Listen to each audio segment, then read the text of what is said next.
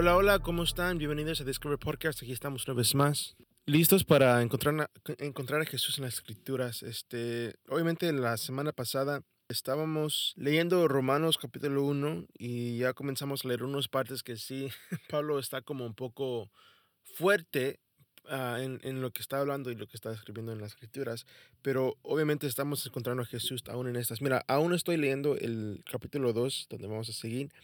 Y sigue en el mismo tono, pero no manches, este sí se pone un poco más fuerte de lo que de antes.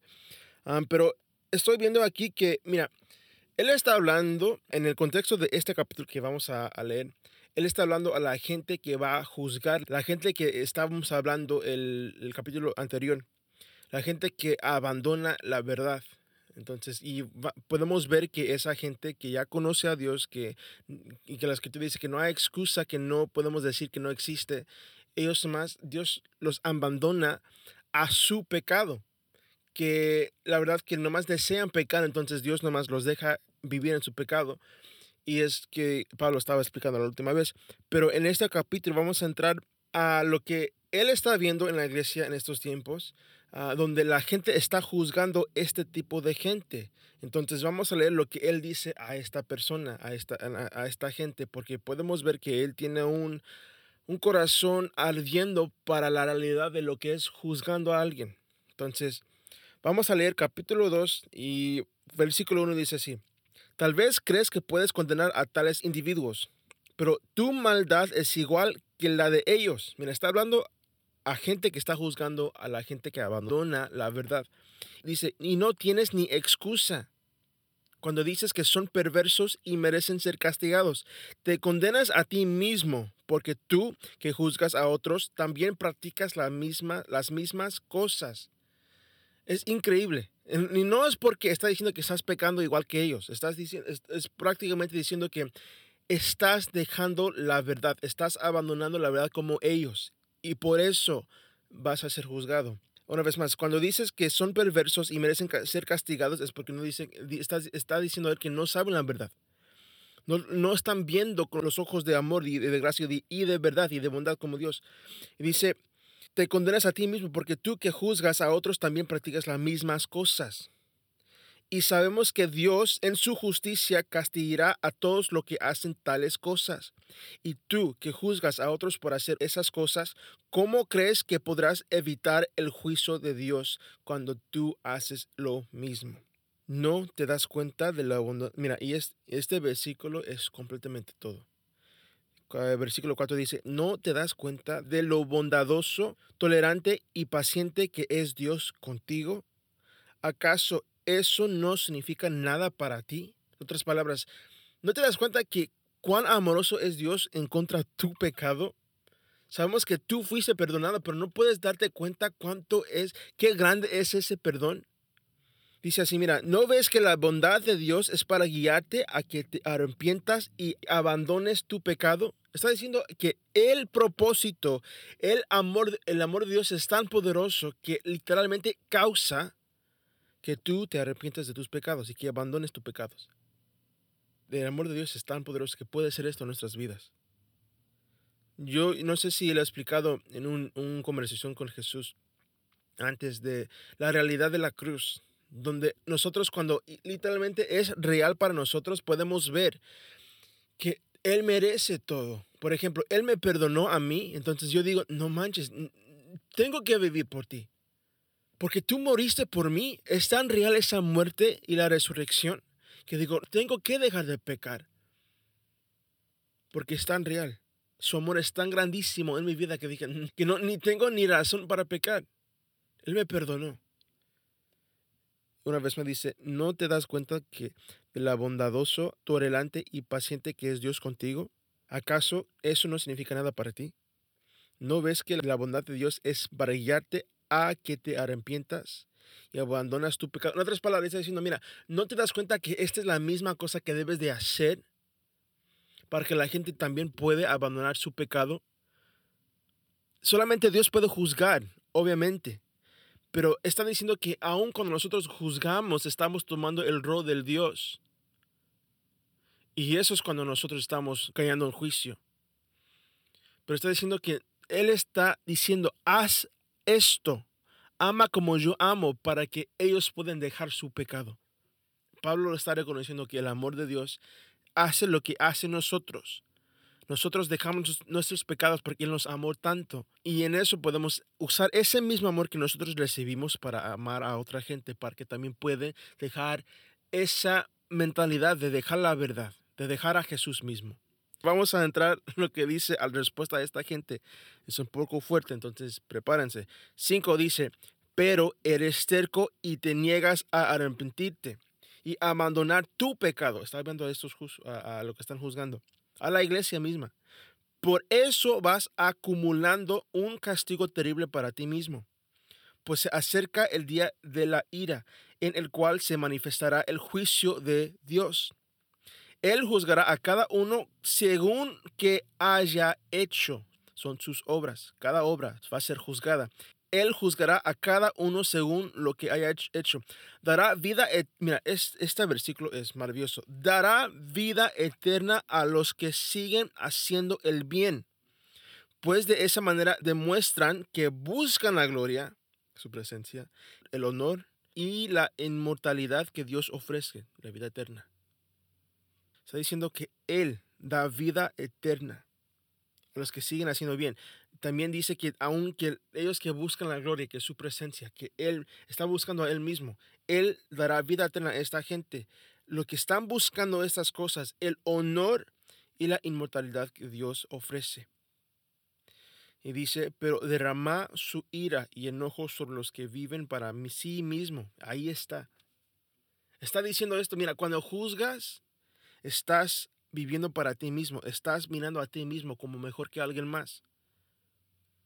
Entonces está, diciendo, mira, por esto viene la ira sobre ti, por eso hay castigo, por eso estás en el mismo pecado que ellos, porque la ira o poniendo a mí mismo encima que otro, aún eso es el, como yo siento que es el, el, el, hecho porque pecamos, porque queremos aplacer a nosotros mismos, poner a nosotros a mí primero, por eso quiero pecar, porque quiero sentir esto, quiero hacer esto, porque me gusta hacer esto y es el otro. Entonces, cuando hacemos esto, ponemos nosotros, nosotros mismos y eso obviamente es satánico. El hecho que estamos poniendo nosotros más alto que los deseos de Dios, eso es ya naturaleza del diablo.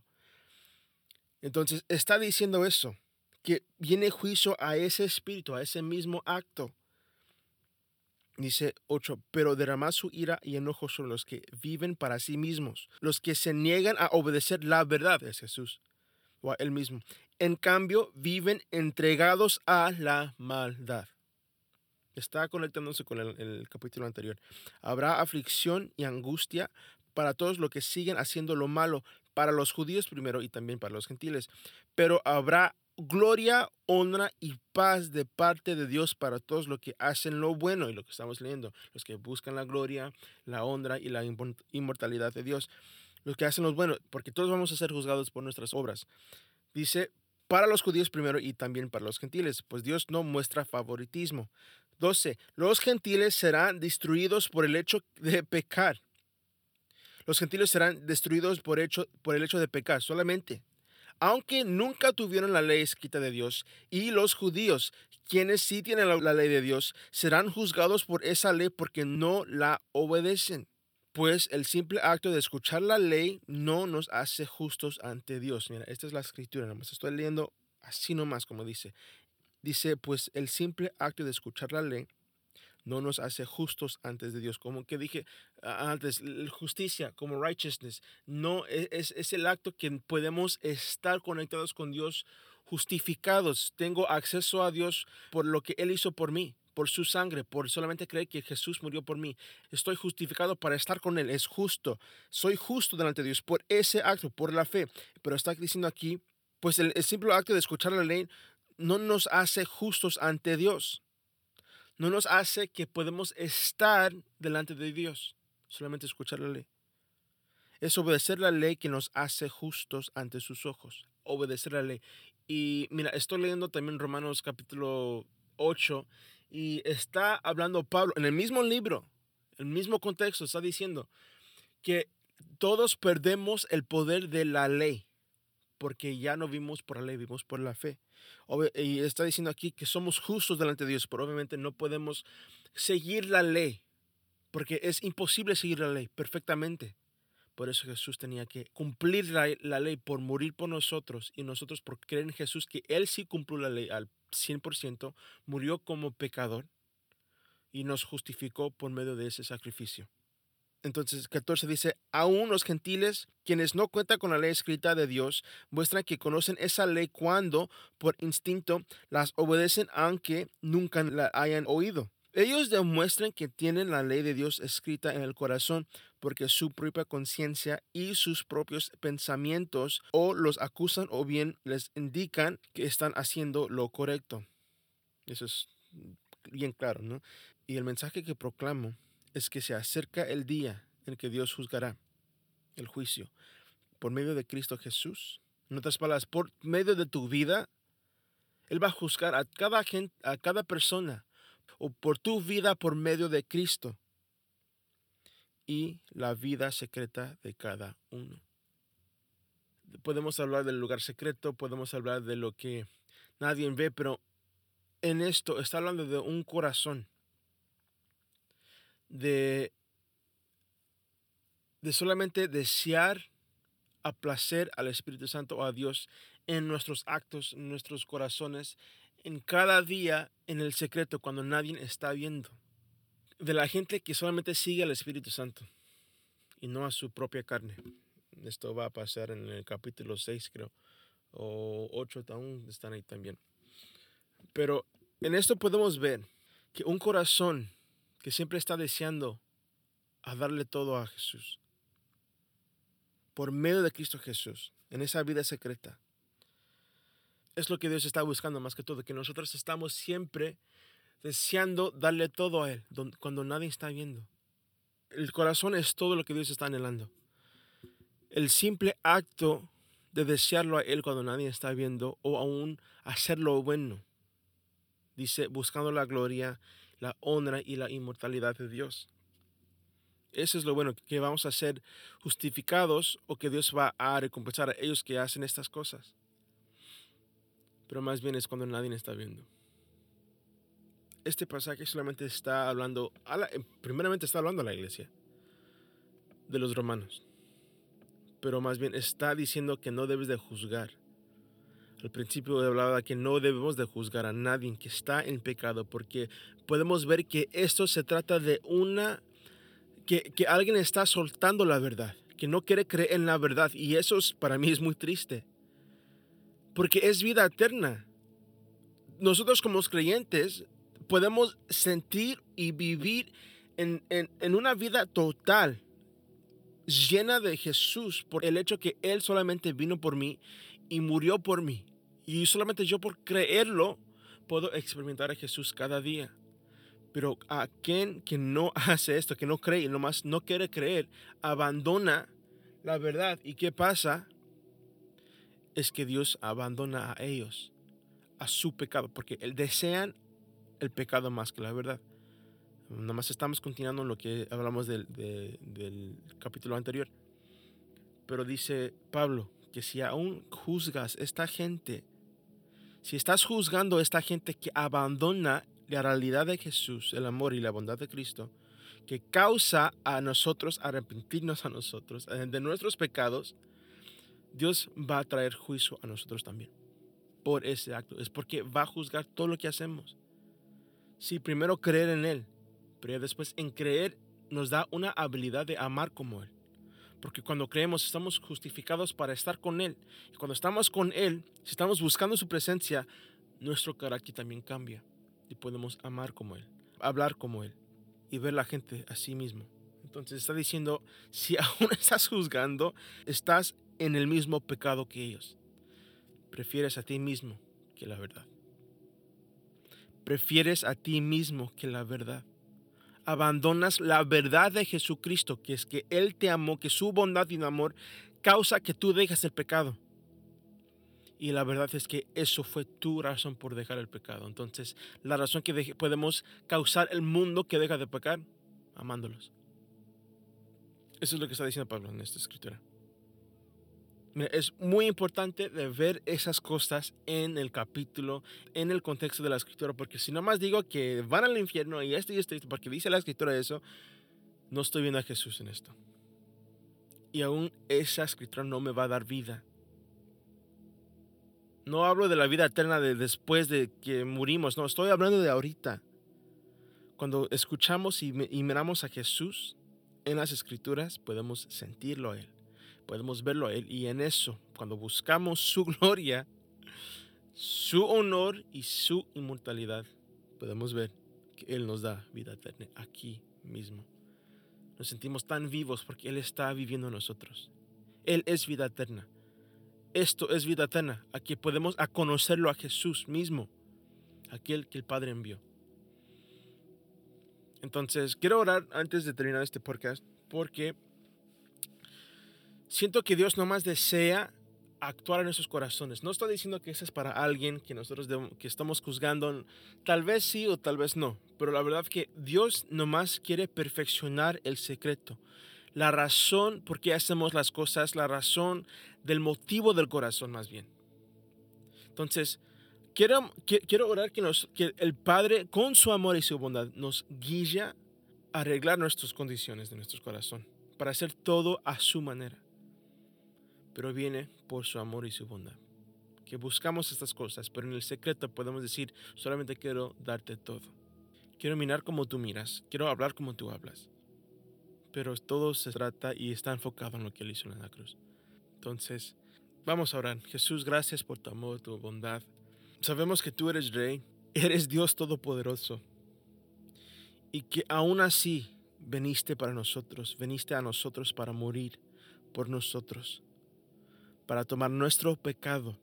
Y tú, Jesús, no conociendo el pecado, te convertiste en el pecado para que podamos ser perdonados del pecado. Y Señor, gracias, primeramente te damos gracias por esta realidad.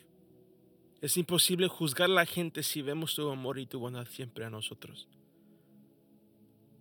Por eso los justos vivirán por la fe.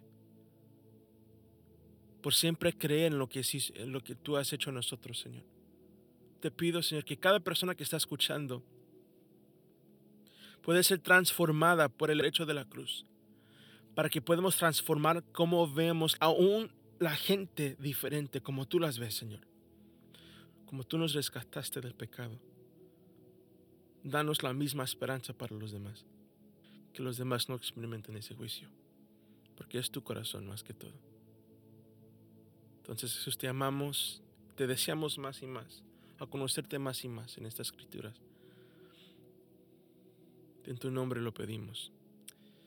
Amén. Amén y amén. Pues amigos, muchas gracias por acompañarnos. Este, la verdad que esta, este capítulo me está bendiciendo muchísimo en este momento porque obviamente en estos capítulos que vamos a leer sí están poco fuertes, pero aún podemos sentir a Dios en estos. Es algo que, mira, aún el capítulo está titulado como Juicio de Dios contra el pecado. Y aquí en esta, cosa, en esta escritura podemos ver que no solamente es el acto, pero es el corazón. Está en el corazón y es una condición del corazón. Entonces, amigos, gracias por escuchar y a la próxima los veo. Vamos a hablar de la profecía, cómo escuchar la voz en sueños, a ver qué está diciendo Dios en sueños, en visiones y hay cosas que han pasado que sé que la gente ha experimentado, pero no saben cómo discernir si es Dios o no. Entonces, vamos a hablar de eso y vamos a hablar lo que es basado la profecía en la intimidad. Nomás es una continuación de lo que hablé la semana pasada. Entonces, amigos, gracias. Hasta la próxima. Los veo. Bendiciones. Bye bye.